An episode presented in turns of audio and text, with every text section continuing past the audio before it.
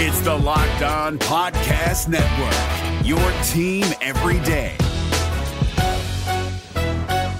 This Locked On podcast is brought to you by Home Chef. Now that the novelty of the new year has dwindled down, how are your resolutions coming? One of mine was to order less takeout, cook more at home, but I'll be honest, I haven't been consistent. That is until I found Home Chef. Home Chef provides fresh ingredients and chef designed recipes conveniently delivered to your doorstep to simplify the cooking experience and without robbing you of the joy of putting a dish together yourself. I'm pescatarian and they cater to a variety of dietary needs. I had this super refreshing ginger sesame salmon, a beautiful trout dish, and a super comforting shrimp and vegetable orzo dish, all of which took me less than 30 minutes to put together. For a limited time right now, Home Chef is offering all of our listeners 18 free meals plus free shipping on your first box and free dessert for life at homechef.com slash locked on. That's homechef.com slash locked on for 18 free meals and free dessert for life. Homechef.com slash locked on must be an active subscriber to receive free dessert. You are Locked On Reds, your daily Cincinnati Reds podcast, part of the Locked On Podcast Network, your team every day. The 2020 season did not quite go as planned for Reds fans as the playoffs ended abruptly in the wild card round. Now the Reds are left to pick up the pieces during the offseason and fix a lineup that was the worst in Major League Baseball. How are they going to do it? What are they going to do? Rumors, transactions, news, all here on the Locked On Reds podcast. I'm your host, Jeff Carr. Let's go.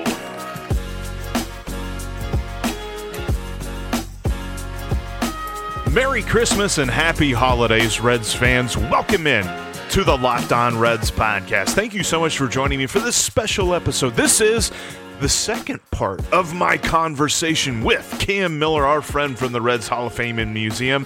Last week, we talked about the top five guys with a bat during the dead ball era. Today, we're going to look at the top five pitchers of the dead ball era, looking at some names you might know and a couple of names you probably don't know. We're going to dive into that here in just a minute. But before we do, wanted to make sure you are subscribed. That way you don't miss anything. We, we've now reached Christmas. So hopefully we've got a Christmas gift coming on the way from the Reds front office. Hopefully we're getting a shortstop. Hopefully we're making some moves here soon. I'm going to be all over this offseason, and especially if they make some moves that we don't like. We've got lots to talk about this offseason. You're not going to want to miss any of it. So make sure that you're subscribed to whatever podcasting platform you're currently listening to the Locked On Reds podcast. Also, follow me on Twitter at Jeff Carr with three F's and follow the show at Locked On Reds and save the Locked On Reds line number into your phone at 513 549 0159. Get your questions, your comments, your reactions to what's going on in, and we'll have us a mailbag episode early on next week before New Year's. But now, for this Christmas edition of the Locked On Reds podcast, let's go back to the dead ball era. Let's go back 100, 110, 120 years ago and look at what baseball was like in the city of Cincinnati from the point of view of the pitcher's mound. All right, so we have looked at the top five hitters of the dead ball era, and we, we noted the interesting stats that all the way from Cy Seymour to Edd Roush, and looking at Wahoo Sam and Eagle Eye and those guys, and Sam Crawford as well, which actually I think Sam Crawford was Eagle Eye, now that I'm thinking of it. Um, but yeah, so uh, looking at those guys, now let's look at some even crazier numbers, because there there's a reason – when you watch a baseball game, you hear a broadcast or something like that, and they mention how good a pitcher is doing, and they give you that caveat of it's the best since the dead ball era. There's a reason for that. The the dead ball era pitching stats are on another level, on another plane of existence that when you look at the numbers side by side with what's going on this year, you're looking at wow, pitchers used to be a lot better. Now there were lots of differing situations, you know, 110 years ago, but there are some really interesting characters on this list for the Reds that our friend Cam Miller has provided for us here today. Cam, who is the number one pitcher for the Reds during this dead ball era? the dead ball era pitching. Yikes! So hard to put this list together. I quickly tried to, off top of my head, write down and jot some names down. I ended up scratching some out and shuffling them around eh, about 10, 15 minutes or so because it was so difficult to try to find five players, pitchers that would fit into the category of who are the best during the dead ball era because it's so hard. And this could be through baseball in general. It's not easy. It's very difficult during this era to try to see who the heck, what was baseball about then. The Reds were not exactly known as a, a pitching factory during this era. So trying to find five was tough, but I think number one has to be Noodles Hahn. Yes. Noodles Hahn, number one pitcher from 1900 to 1919, 1920. It's definitely Noodles Hahn, number one. He's a guy that I did a, a Throwback Thursday podcast on as well. Number one, because his name is Noodles. And, and you always Of course. you always hear about you know pitchers with a noodle arm and all that stuff. So it's like okay, he's got a nickname of a guy that doesn't necessarily have a good thing going on with a noodle arm, but he was amazing. right. Oh, just staggering numbers. Just one of those guys. Again, give him the ball. He's going to go out there. He's going to pitch a complete game. He's going to strike out seven or eight. I mean, his ERA is going to be under two for the season. I mean, just a solid. So, and I've always compared him, and I know other historians have as well. Um, the Mario Soto of the dead ball era. So if you're going to say, oh, you know, Mario Soto, great Reds pitcher, he's one of those guys. Just absolutely an unbelievable pitcher. He led the major leagues for his first three seasons straight in strikeouts. And it's funny because it was 145 in 1899, and then in 1901, he struck out 239 guys. So it's like he figured out how to take another step, and he Right. really was just getting going. Right, just uh, absolutely unbelievable. What what a pitcher! I mean, of course, Reds Hall of Famer, deservingly so. Again, another one of those guys that you need to have a little bit more information about. We need to know more about Noodles Hahn. You know, just besides the, you know, the bio, the you know the generic bio that they write. Which, by the way, for the Reds Hall of Fame, I wrote those bios for the video board. So when I say generic, I am saying it's my fault because you can only fit so much into those five six minutes that you get. So it's like, and I and I struggle with that, you know, because you want to give the whole story, but at the same time, you have so many great players because we have such a tradition. So I encourage, you know, the listeners to go back at these lists and look at these players and read some of the SABR bios and not just the baseball reference, although that gives you a general idea. Go back and look at some of these things and find a book where it's got some chapters about these people because they are truly, truly great players that deserve our attention. Noodle Arm actually kind of makes sense too. When you look at his career, it was much shorter than it probably could have been, and part of that was because he pitched something like a thousand innings in his first three years. It was right. it was insane. I mean, looking at 1901, he threw 375 and a third innings. I think a coach would be fired for negligence if they tried oh. to do that nowadays. Yeah, yeah, yeah. He. Uh, can you imagine a pitching coach going out in the sixth inning and saying, "You know what? This has just been an absolutely great game for you. Six innings, like six innings. I'm Yeah. just getting warmed up."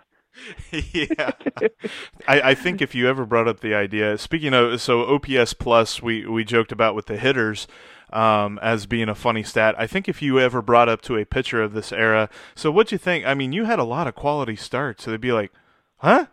Wait." Are you talking about the games that I finished, like complete games? It's like no, no, Right, you, know, you know, six innings, three runs or less. You know, like they'd be like, uh, uh huh. right. Absolutely, absolutely correct.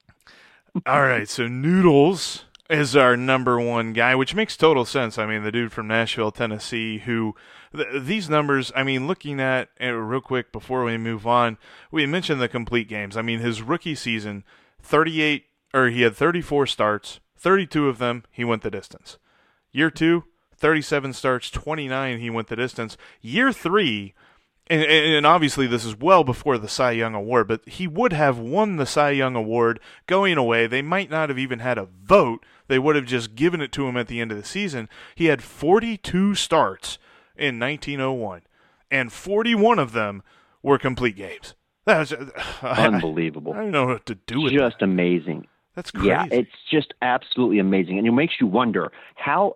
After the season, did did he just for three months put his uh, arm in an ice bucket? I mean, I just can't fathom that happening anymore. It's never going to come back. That'll never happen again. And it, and of course, maybe it shouldn't. Maybe there's a reason for that. But your the numbers don't lie. I mean, the numbers are there. He was just some pitchers just have that uncanny ability to just go out there day in after. And this is a time when you're not. There's no rest. there's there's yeah. no such thing as pitching on a couple days rest. There was times when pitchers would pitch a doubleheader and you were the starter and you were pitching 18 innings. And if winning extras, you were the guy. That's just the way it was. It's a different era of baseball. The dead ball era is so fascinating. And that is a great way to start this list. Who is the number two Reds pitcher for the dead ball era? Now, this is one of those things where it's like you have Noodles Hahn and then there's a bunch of other guys. So it's tough. But I had Fred Toney. Fred Toney, 218 ERA in his three seasons with the Reds. Um, one of those under the radar guys, solid, goes out, gets the job done. Um, not, wasn't one of those, you know, overpowering like Noodles was. I mean, there's never going to be another Noodles, and let's just face it.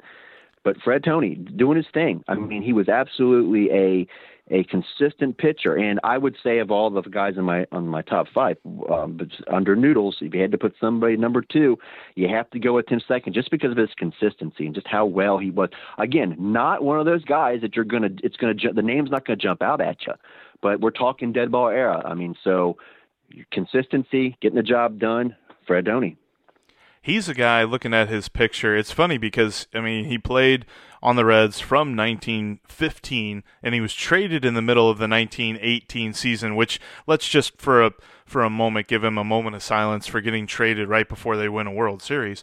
Um, but he um, he played on the same teams as Heinie Groh and Edd Roush, and we we remarked on their their toughness and their very bulldog like demeanor. He is very smiley in his picture. I wonder if they called him Smiley in the clubhouse. I, I, I that's a see. good question. Good question. I wonder if they did. Yeah, because that's a no no. Nobody yeah. smiles in those pictures back then. And what was that about? Did he? Was there a bet? There had to be a bet. Like if you smile, I'll buy you a beer down at the cafe. That had to be it. He's from Nashville as well. It was something about Reds pitchers from Nashville. I, I ah, interesting. I did not know that. See, there you go. Got, Two Nashville guys up top. Yeah. We got Noodles, we got Fred, and nowadays we got Sonny. So there's that too. Um, there you go. So Fred Toney, he he had. I mean, talking about the number of innings being a phenomenal number. He didn't lead the league or anything like that, but in 1917 he threw 339 and two thirds innings. I mean, that's that's pretty darn good. Right and and I've always thought of him as you know one of those guys that um, middle of the pack. One of those guys in today would be your three guy, you know, three or four guy, probably three in your rotation. That's that, that's probably where he fit in today's baseball world. But yeah, solid, doing the job, getting it done. I mean, he's not going to overpower. you. He's not going to be, you know, Cy Young out there, but he's going to get the job done day in and day out. So you need those kind of pitchers to kind of balance it out. Not everybody's going to be a Noodles Hahn. So definitely, definitely Fred Toney, number two. This is super um inter- is super weird. Some uh, something I guess I'm just going to have to ask somebody at uh, Baseball Reference about, but uh, according to them in 1918 he had 3 saves in two save opportunities. So his save percentage was That's actually 150%. wow. That is a, that is an accomplishment. A Reds Hall of Fame just because of that. yes, absolutely. All right. I think I'm gonna have to order me a jersey now for of him just because of that step alone. You kidding me? don't save games very much, but when I do, it's not even in a save opportunity. Uh, he is Fred Toney. He is number two on the pitching list for the Reds. So we've got Noodles, we got Fred. Who's number three? Coming back, Cam will fill out the list of the top five Reds pitchers of the dead ball era. We've got a couple of great names coming up, including a World Series winner. But before we get to that, I wanted to point out today there's not really a whole lot on the slate as far as sports go. We've only got one bowl game, and that is Houston and Hawaii in the New Mexico Bowl playing in Texas. Yeah, yeah, there's a lot going on there. I know it's COVID. I it's COVID. That's the reason for it. But Houston is favored by 10 points. If you check out betonline.ag, that's the best place to put your sports wagers in. I highly recommend taking the Cougars. Hawaii doesn't have a defense to speak of. This is probably going to be at least a high scoring game, I would think. And have at least a little bit of a track record. Had a three and two record on locks of the night yesterday's Cincy 360. If you check that out, I made you a few bucks. Head on over to betonline.ag and make yourself a couple of dollars this holiday season on some sports wagering.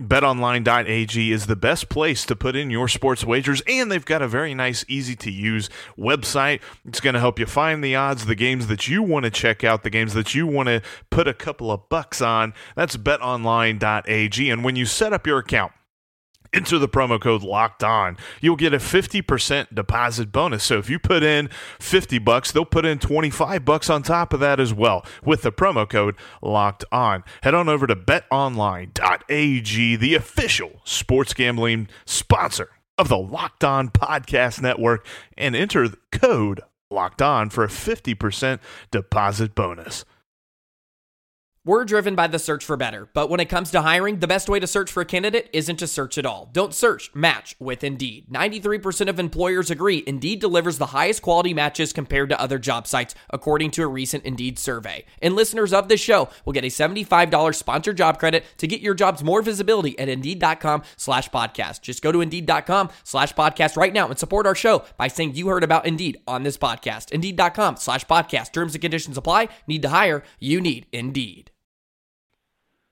Number three, George Suggs, S U G G S, Suggs, another guy who you just would put at three or four in the rotation. Um, 1910, 1913, I believe, an innings eater. Just if the definition of an innings eater would be Mr. Suggs. Uh, I think he had 300, uh, 1912, I believe it was 300 innings pitch.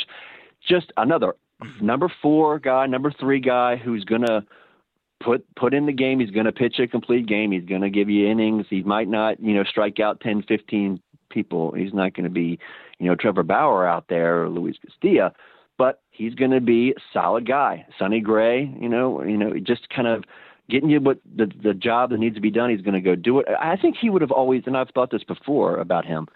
Not a name, again, not a big name, but would have been an outstanding middle reliever. Are you kidding me? Mm-hmm. This guy would have been would have been an unbelievable guy to put in seventh, eighth, ninth inning, even you know maybe a closer at some point in his career.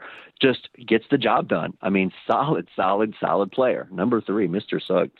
I know that back during the dead ball era, it's it wasn't a uh, really big trend to get that called third striker to get the umpire to be like right. strike three because I mean obviously for uh, Mr. Suggs' career with the Reds, he had a 3.1 strikeouts per nine. So we're not talking about a lot of strikeouts right. there, but he limited right. the base on balls. People did not walk very right. often when he was on the mound.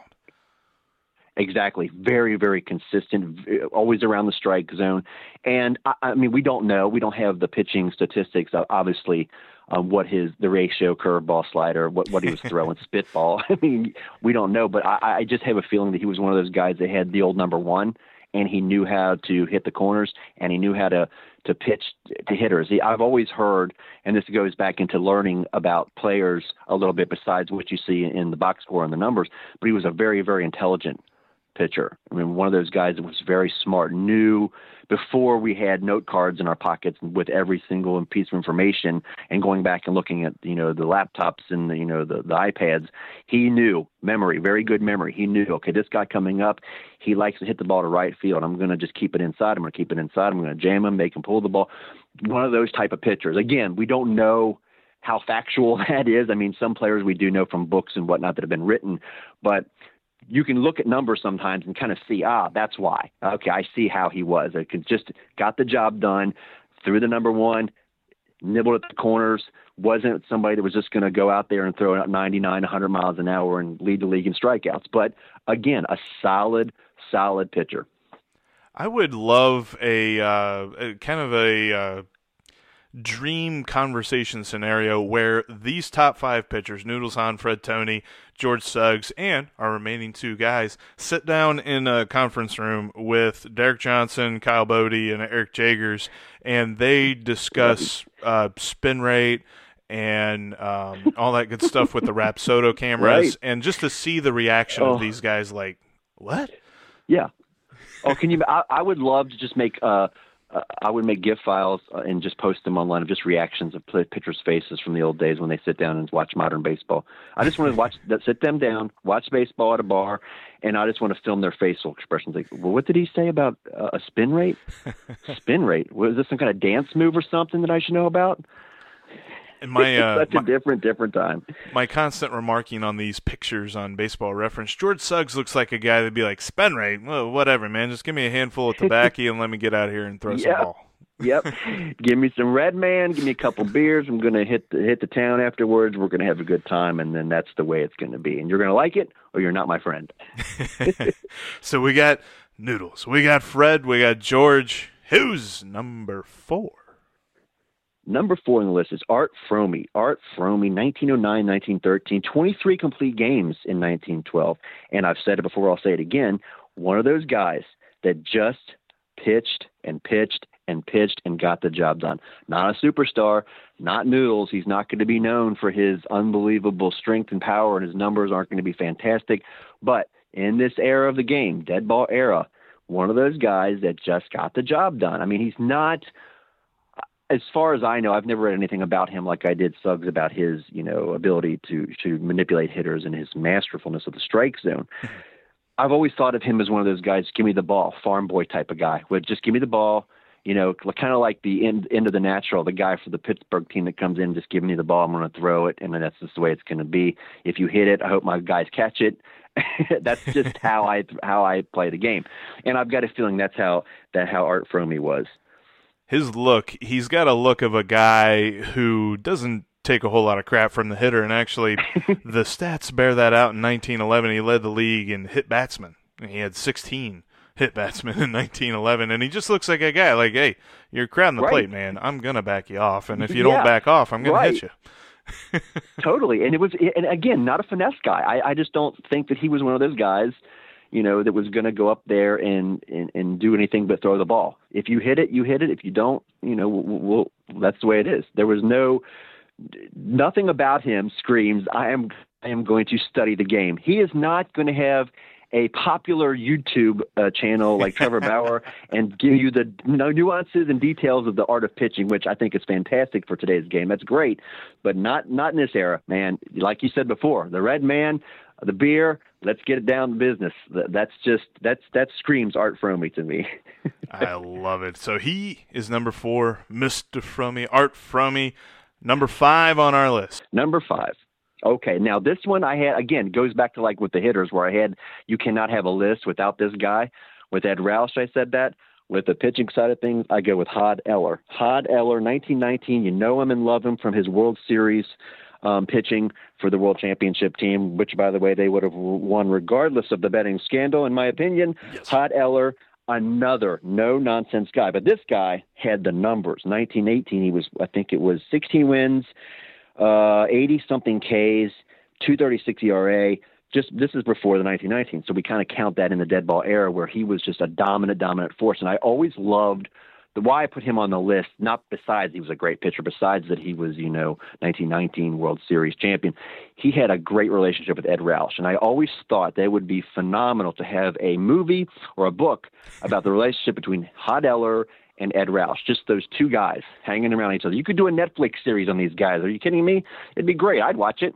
Roush just, and Eller. Uh, one of those one of those great Yes, yes, exactly.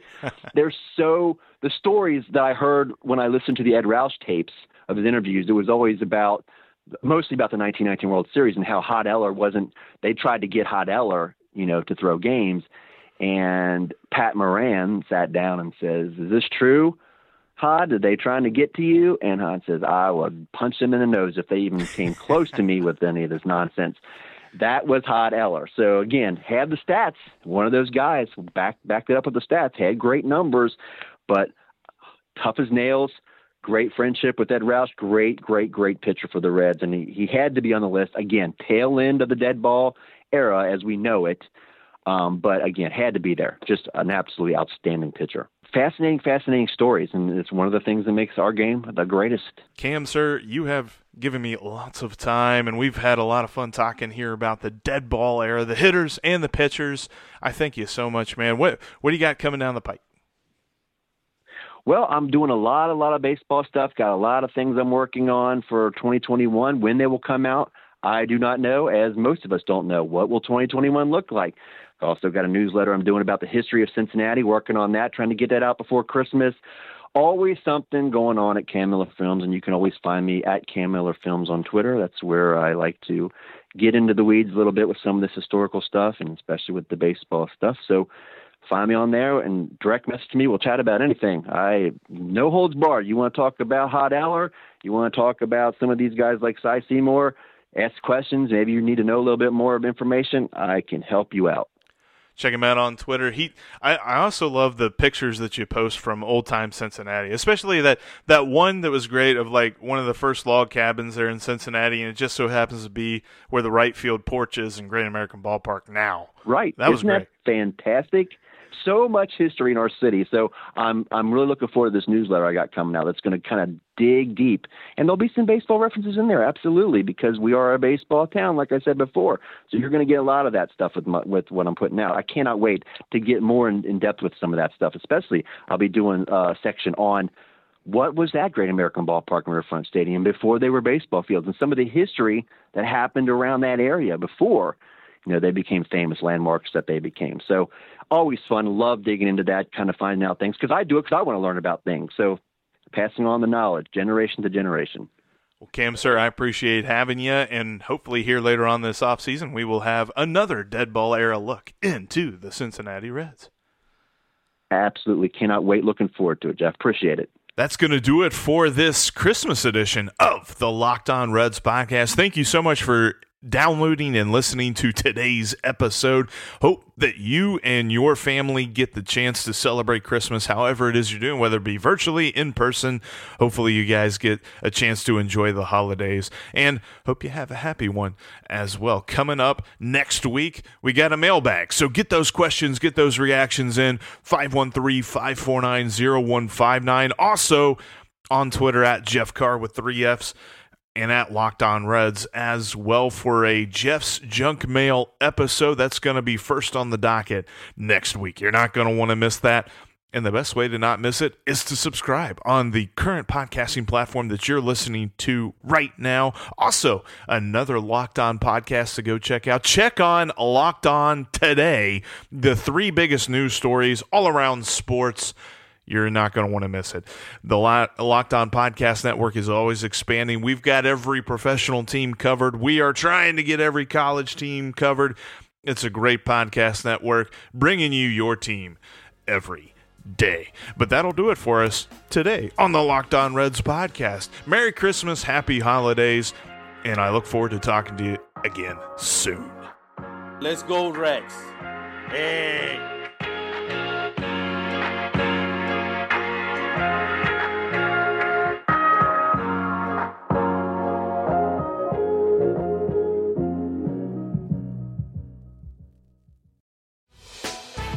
Hey, Prime members, you can listen to this locked on podcast ad free on Amazon Music.